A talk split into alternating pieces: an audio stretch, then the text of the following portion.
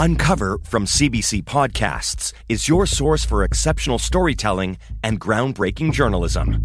Unveil the shocking secrets of one of Canada's most prolific fashion moguls. He far exceeds Jeffrey Epstein. He far exceeds Bill Cosby. And dive into the unsolved murders of two Canadian billionaires. This is a perfect storm of conspiracy theory. It's got all the ingredients, none of the answers. With new episodes released weekly, you'll hear the very best in award winning true crime. Listen to Uncover wherever you get your podcasts. This is a CBC podcast.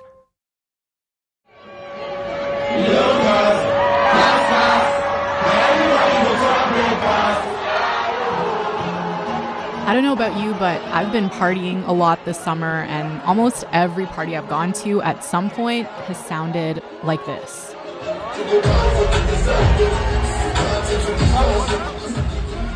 Afrobeats has been dominating the charts, TikTok, clubs, and stages around the world the last few years, but 2022 might be its biggest year yet. In March, Billboard launched a US based Afrobeats chart Artists like Burna Boy, Wizkid, and Tems are winning big at the Grammys and BET Awards. And Afro Nation, which is happening in Portugal this weekend, is now one of the biggest music festivals around. Sing it!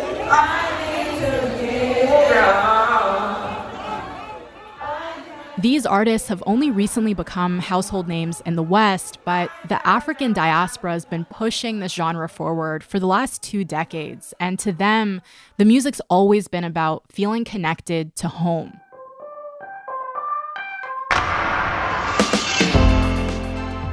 Earlier this year, my guest, Christian Adofo, wrote the first book on the genre called A Quick Ting on Afrobeats.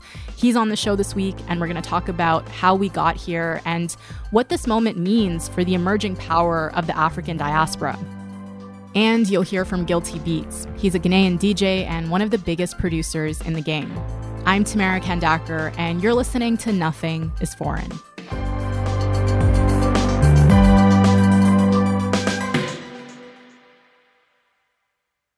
So, Christian lives in London, which has a huge African diaspora. He's called the city a kind of finishing school for Afrobeats artists. And I asked him what it's been like to go out in London recently. Undescribable. For instance, this past weekend, I just went to see the producer called Juls. He had a residency here at the Jazz Cafe in Camden in North London for the whole month. Oh, And the last one just finished. It was like a Ghana dedicated night, but he still played Afrobeats from Nigeria as well. But to be in that room and just like see everyone who is either a DJ, a producer, an MC, or just a fan, when all these songs were being played, everybody was singing back. The DJs were just like closing their eyes, taking the music in.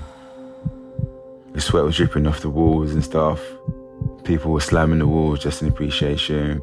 In Ghana, Ghanaian culture, like show appreciation, you wave like a, a, white handkerchief, and people were like waving their white handkerchiefs, and people were jumping up and down, and you know, there wasn't any animosity. Everyone was in good vibes, and I think that's what this whole music and this whole movement makes you feel like. It's just really positive. I think that's that kind of energy you want to take into your own normal life on a day to day. And having this music definitely is that soundtrack towards everything.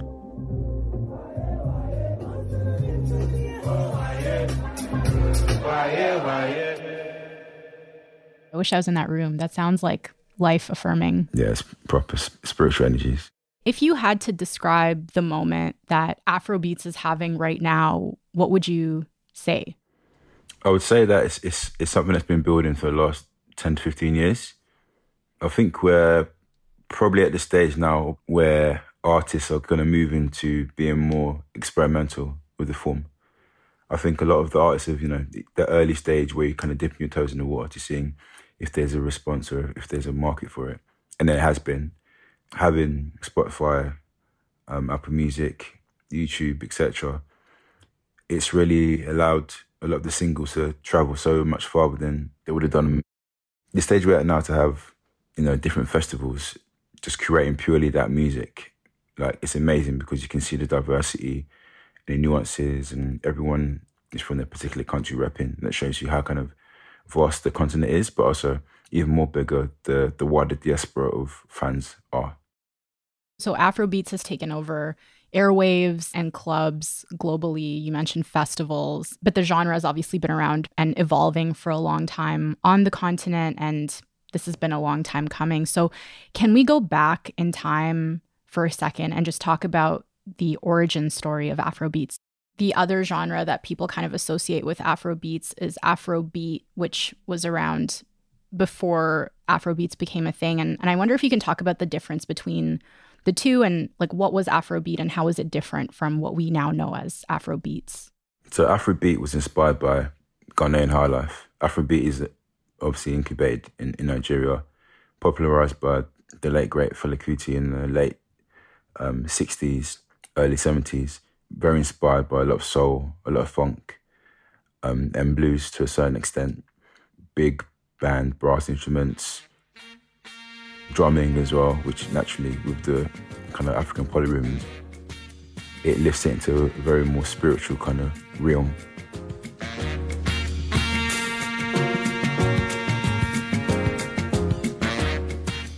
There's a lot of social commentary within the music, talking to power, especially in, in a kind of colonial or post-colonial context.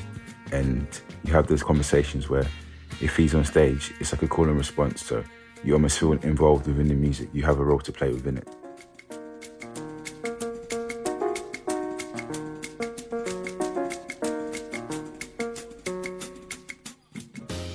Fela Kuti was a legend, and he continued inspiring Nigerian artists long after he died in the late 90s. But the music that started to emerge in the early 2000s, it sounded different. You'd still hear the high life horns and the local instruments of Afrobeat, but it borrowed from the sounds of reggae, hip hop, and R&B. And the songs were shorter, less political. It's different. It, I feel like the music is different and it's spiritual. This is GuiltyBeatz. He's a Ghanaian DJ and producer who's worked with everyone from Wizkid to Beyonce. He doesn't love the term Afrobeats, which is sometimes used as a catch all descriptor for music with African roots or just music made by African artists. Guilty prefers the term Afrofusion to describe the music that's broken through in the West. You're fusing Afrobeats with elements of the world, minimal elements, open, like it's not too complicated for people to understand. And the music is all about like happiness. It makes you happy, you know. It doesn't make you feel heartbroken. It doesn't make you feel like sad. It makes you feel like, ah, oh, I appreciate life. I just want to be free. I just want to enjoy life. Since the early 2000s, the music's grown and evolved with the help of African immigrants in the UK. The British Ghanaian DJ Abrantee is usually credited with calling these West African records that they were asking to hear and that he was playing at shows and on air Afro beats. I would say it's probably incubated within Ghana and Nigeria primarily. And artists from these two countries, obviously, when you think about time zones and having proximity to maybe a, a more Western receptive audience, London plays a big, big role in that kind of triumvirate of like Accra, Lagos, and London, where a lot of the artists began to build a rapport with the migrant communities that were here and were coming to like throw shows that were maybe like at first maybe university rave style ones where you're probably getting maybe like three, four hundred tops. And then when those graduates leave uni and they're obviously got more disposable income, because they built that bond, Wizkid can go to the O2 and sell out like three nights in a row because everyone's seen that, that graft, that journey, and really found themselves attached to the artistry and the, the person behind the music.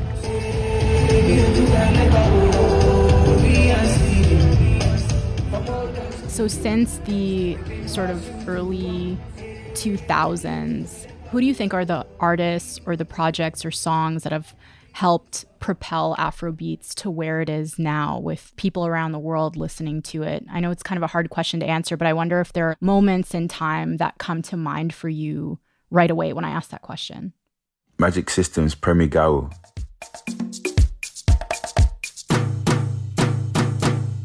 Soon as you hear that kind of song, that's an immediate party classic and party start that a lot of people resonate and, and jump on with. D'banj's Oliver Twist it's quite a big one. Obviously, the Kanye West kind of co-sign at the time.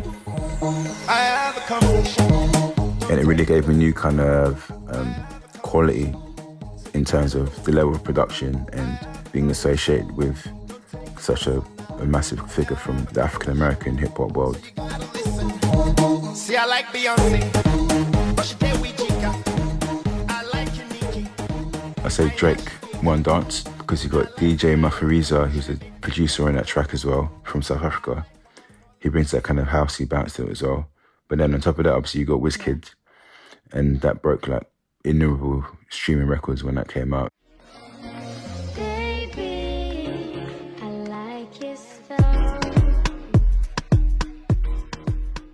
Just having the, the blend of dancehall sensibilities alongside Afrobeats, alongside UK funky, it felt like really the Black Atlantic from the Caribbean to West Africa to migrant communities all solidified on one track. It's a big kind of crossover hit. Burna Boy's Ye, that's a massive one.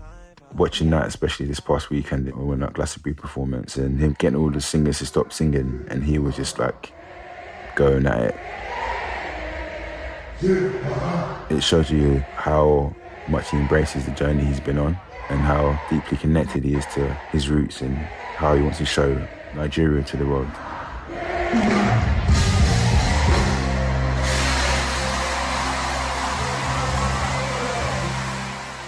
Essence, I say, some people controversially say, even though it's, it's a Wizkid name on a song, I feel like it's a Tems song because she sings.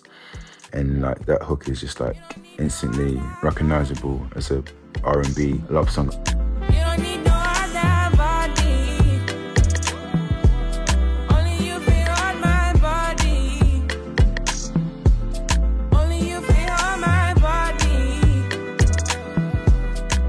So yeah, there's like a whole cavalry of different milestones and, and artists that really have provided these moments to push the scene forward, yeah. How do you forget your favorite person in the world? 30 years ago, my 14 year old brother was killed by a speeding police car. And just a week or two after he died, I started to forget him. But what if I could get my memories back? I'm Alex McKinnon, and Sorry About the Kid is a new four part series about what happens when trauma and memory collide. It felt like something was being torn out of my brain. It's just somebody just tore a piece of flesh out. Sorry About the Kid is available now on CBC Listen and everywhere you get your podcasts. So I think musically, the appeal of Afrobeats is really obvious. As soon as you hear a lot of these songs, you want to sing along, you want to dance. What's been driving this explosion beyond just the appeal of the music? Like, what's been happening in Africa and across the diaspora culturally and politically as Afrobeats is taking over? I think it's the ownership of a narrative with regard to Africa in general. When I was growing up and I used to go to Ghana, there was always this kind of perception with us as young kids that we don't have respect for the culture back home as much as such, or we're not proud of it.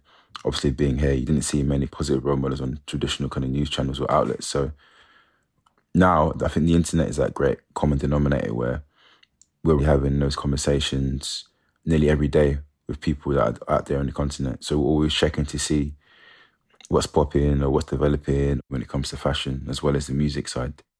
So, artists and people who've been watching the industry say a lot of this has to do with the growing number of Africans in the diaspora. For example, between 2000 and 2015, the African immigrant population in the US more than doubled, and Nigerians made up the biggest share of that population. The world's major record labels also seem to recognize the untapped business potential of Africa. In just 30 years, the US will be overtaken by Nigeria to become the world's third most populated country behind China and India. Africa has the youngest population in the world. By 2050, Nigeria is going to be among the world's top 10 economies. That's why labels have been signing artists and expanding their operations on the continent. And a lot of people have been leaving, but they've also been making regular trips back home, especially in November and December for a month of parties and shows. Welcome to Lagos. I landed in Lagos, stayed here for a day, linked up with my bro before he left back to America. Then I flew to Abuja, chilled with the fam, got my hair braided. Almost 6 a.m. in here. Crazy. We're still here, guys. December. In a crowd. And those are becoming like a hotspot in a way, these kind of destinations. Yeah. A lot of people who might have gone to Ghana or Nigeria with their parents when they were younger and probably didn't understand why they were going for like six weeks. Now you're going because you know the spots your peers will go to. So it's like twofold. There's an entertainment side, but there's a, there's a historical side in which you want to actually learn about where you've come from on your own terms, as opposed to it being projected onto you. So I think that's what's kind of really helped drive and what's really beautiful about uncovering your own history with people around you who've gone through that kind of same experience. It's sometimes it's kind of hard to put into words, but when you're out there and you you have these kind of conversations, it's those kind of unspoken things that really provide that glue for you to to be in that setting. And this seems to be happening beyond first generation immigrants too. There's more interest in Africa from African Americans who are trying to learn more about their roots and where they came from. In 2019, I know Ghana hosted the Year of Return, and it was this year of events and shows that was supposed to get young people to engage with their African roots. I never thought I would make this trip. Never, never. My sister and I are the first generation to make it here. And it's just, it's just truly amazing. Truly amazing. For Angela and her sister, the trip to the castle and its dungeons holds a special meaning. They recently took a DNA test and discovered that they are of Ghanaian heritage, meaning their ancestors may have been held in these cells. Do you think that new sort of interest in Africa that's coming from Black people beyond just first and second generation immigrants, do you think that is also playing a big role in this crossover? Yeah, I think it's a big one. The Lion King remake. That's a very Disney way of projecting yeah. Africa. And then before that, you've also got Black Panther with Wakanda as well. Having those two films and the kind of soundtracks around them where you have different people from the continent on them obviously builds that rapport even more. It aligns back to this tradition called Sankofa in Ghana. Sankofa means to go back and get it. So it's this idea that you have to go back home. You have to understand and learn about your history. You have to take an interest in your roots. And it allows you, when you're on the soil there, to feel like, oh, I've been here before. But you feel like there's a sense of home. And that definitely has driven from the Af- African American angle, I, I, feel like a lot of people to to go back and, and explore. find your way back. Big, drive you crazy. Find your way back. Come back home, the street lights on. Find your way back. Find your way back. Beyonce called her Lion King soundtrack a love letter to Africa. We spoke just a little bit about it, and her goal was to connect back to the motherland. GuiltyBeatz worked with Beyonce on the album, which features artists from across West Africa. He has production credits on tracks like Already, Keys to the Kingdom, and Find Your Way Back.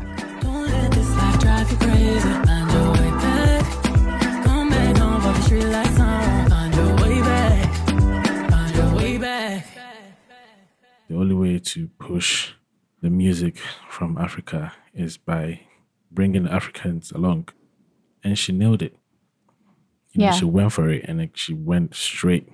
She came down Ghana, Nigeria. She went like east, everywhere. And I know you had this dinner with her where she talked to you about her own ancestry, right? Yeah.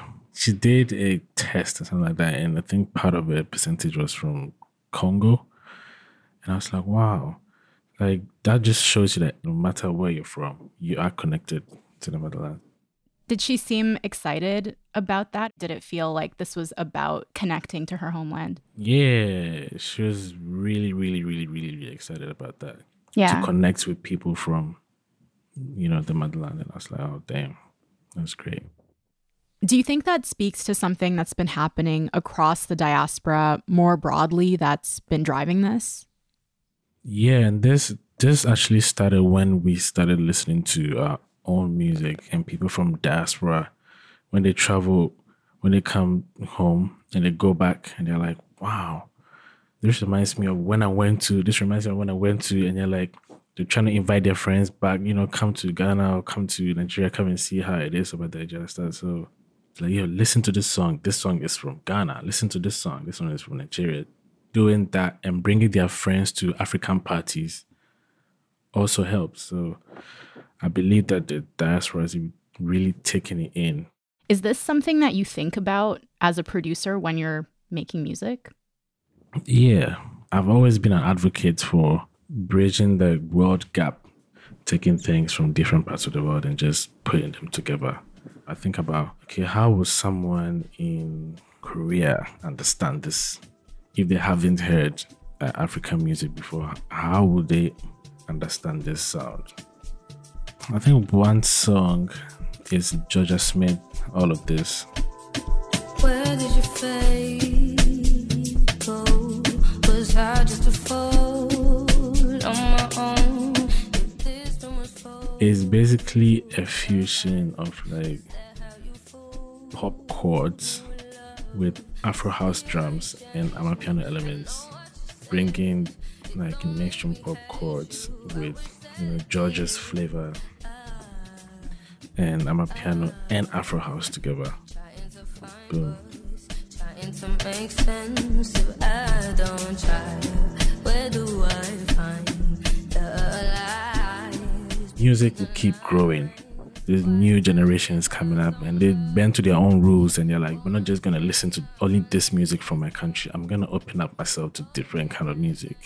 Mhm. And if you look at video clips that are being shot from like Africa, you realize that when people watch, because it's like it's something new to them, it's fresh, and they're like, yo, I want to be cool like this. I want to have this. Well, I like what they're wearing. Do you understand? Because they've opened up themselves. Where do you see the genre or even your own music going from here? And when I say huge, like everyone, and when I say everyone in the world, they're, they're gonna know the music. It's gonna be a movement, and people will start dressing like they're from the motherland. Trust me, people are gonna be wearing beads instead of chains. Like just it's gonna it's gonna shift. It's gonna be very very very huge. So we may not be at the peak yet, but what Guilty is talking about is already happening. Earlier this year, Burna Boy became the first Nigerian artist to play Madison Square Garden. Afrobeats artists dominated the BET Awards earlier this week. Calm Down by Rema is one of the most Shazam songs in the world right now, and TikTok is flooded with people from all over the world doing the dance challenge. Here's Christian again. recognition and cosigns definitely do help the antenna for a lot of these other label execs or big kind of corps to know that there is value in it. Previously, this is the kind of music that which would be kind of lumped into like a world music category, and it does it a massive disservice in any other country that gets put into that box. The charts have been a good um, addition. In the UK, we have one that started um, last year, the Billboard one that started recently, and it just keeps you keeps your ears to the ground of obviously the established artists, but also who's coming through that you need to keep your eye on because at some point they're going to leave this Afrobeat space and cross over into other genres. So it's, it's definitely overwhelmingly positive. Sweet life, phantom, phantom. If I tell you, say I love you, you know they for me, young girl.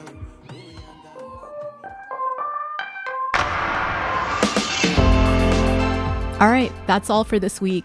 You've been listening to Nothing is Foreign. Our producer is Joyita Sengupta. Our sound designer is Graham McDonald with help from Yvette Sin, and our showrunner is Adrian Chung. Nothing is Foreign is a co production of CBC News and CBC Podcasts. Willow Smith is our senior producer, and Nick McCabe Lokos is our executive producer. Our theme music is by Joseph Shabison. If you like this episode and you want to help new listeners find the show, please take a second to rate and review us wherever you're listening. You can also find us on Facebook, Twitter, and Instagram at CBC Podcasts. I'm Tamara Khandaker. Thank you so much for listening, and I will talk to you back here next week.